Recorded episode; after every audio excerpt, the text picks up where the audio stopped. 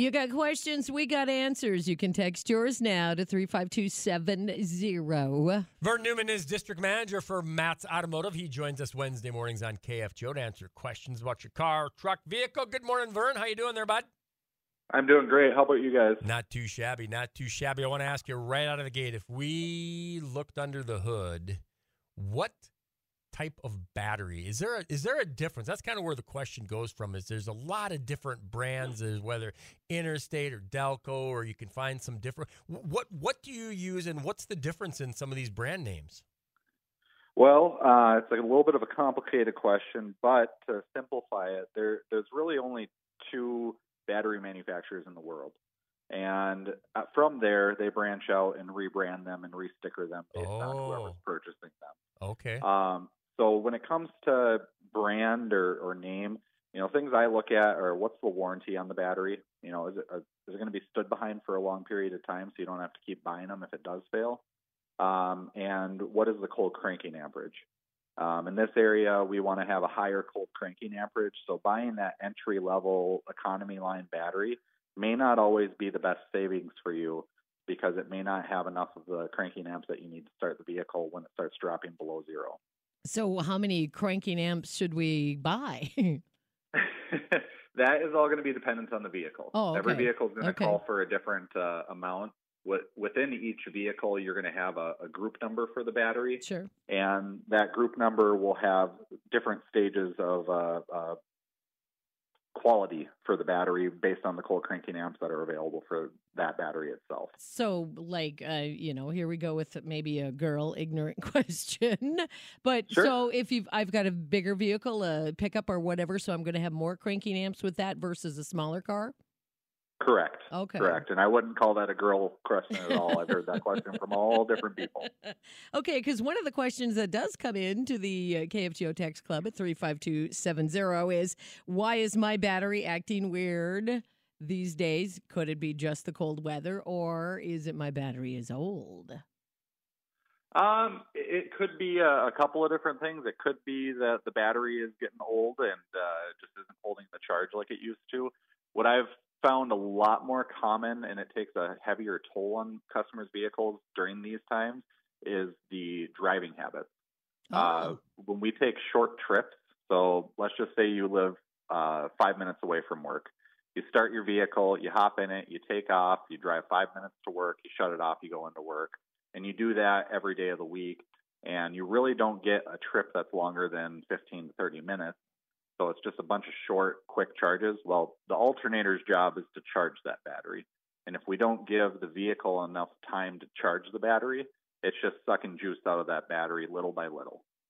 So, should a person, you know, take a drive once in a while or, you know, go around the block a couple of times or what should they do? You know, it, it wouldn't hurt.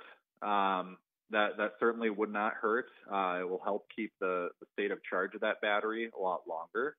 Um, the other thing that I've found a lot of people will do that just they don't have the time to do that because you know that's the most valuable thing for everybody is our time mm-hmm. is they may install a battery maintainer or a trickle charger. They'll put it on there. Okay. Um, that can help as well. Um, i wouldn't say it's 100% necessary but if you are reaching an older age of that battery and those are our driving habits you're more likely to have that battery fail Okay, that's interesting. We're talking with Vern. He's the district manager for Matt's Automotive. Since we're on the subject of batteries, is there a typical timeline that people can expect a battery to last? An average kind of goes back to the last answer. It does. Uh, it does. But driving habits and charging and okay, uh, three three to seven years is the average life there. Okay. Um, of a battery, depending on how well it's maintained. Okay.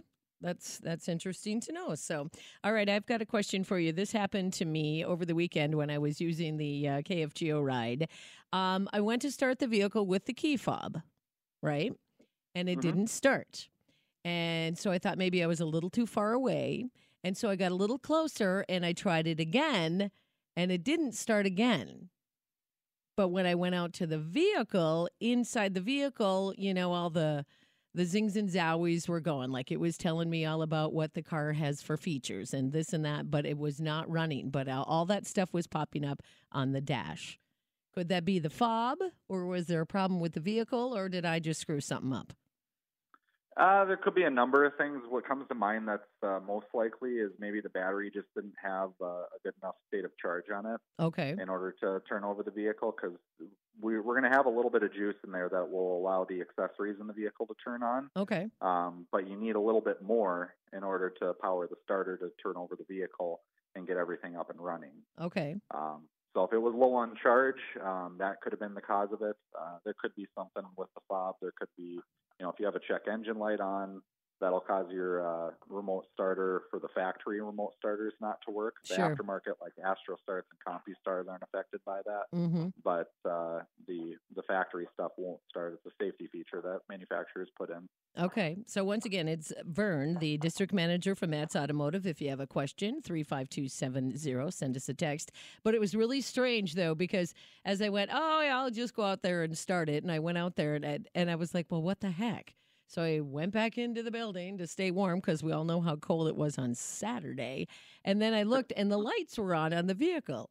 So I went back out. I'm like, did it start now?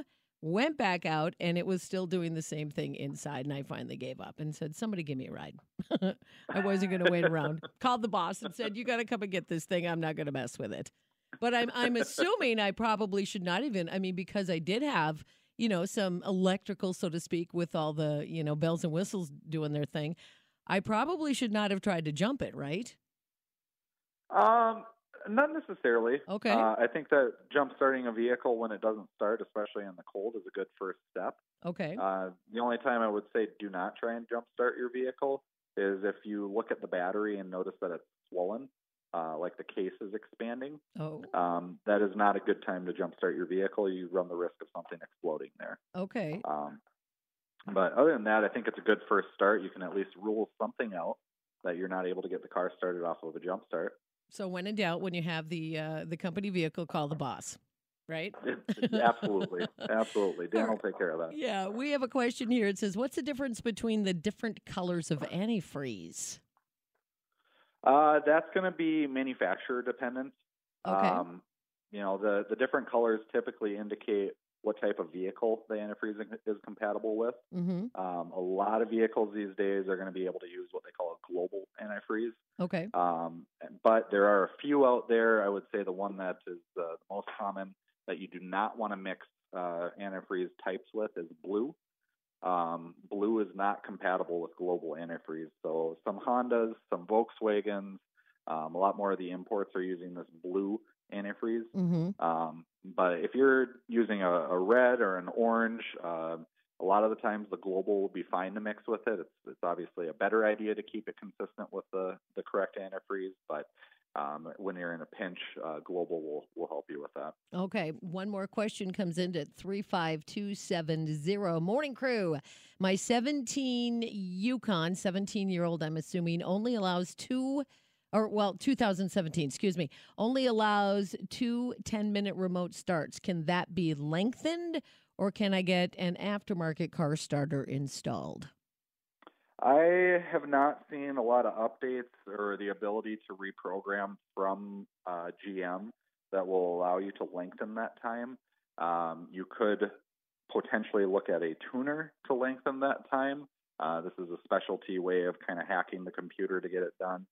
Um, I would say your best bet is probably to install an aftermarket Astro Start or um, Viper uh, remote starter in there to help lengthen that time. All right. Once again, it's Matt uh, from Matt's Automotive. It's Vern, the district manager. So, where can we find you guys if we have any more questions or we need some help with our vehicles? We got five convenient locations, but our uh, First Avenue location in Moorhead would love to help you guys out. Uh, we've got one, two, three, four First Avenue North in Moorhead. All right. Well, stay warm out there, and I hope your vehicle keeps starting for you. You as well. Thanks a lot, Vern. Once again, it's Ask the Mechanic. We do that right here on the KFGO Morning Crew every Wednesday morning.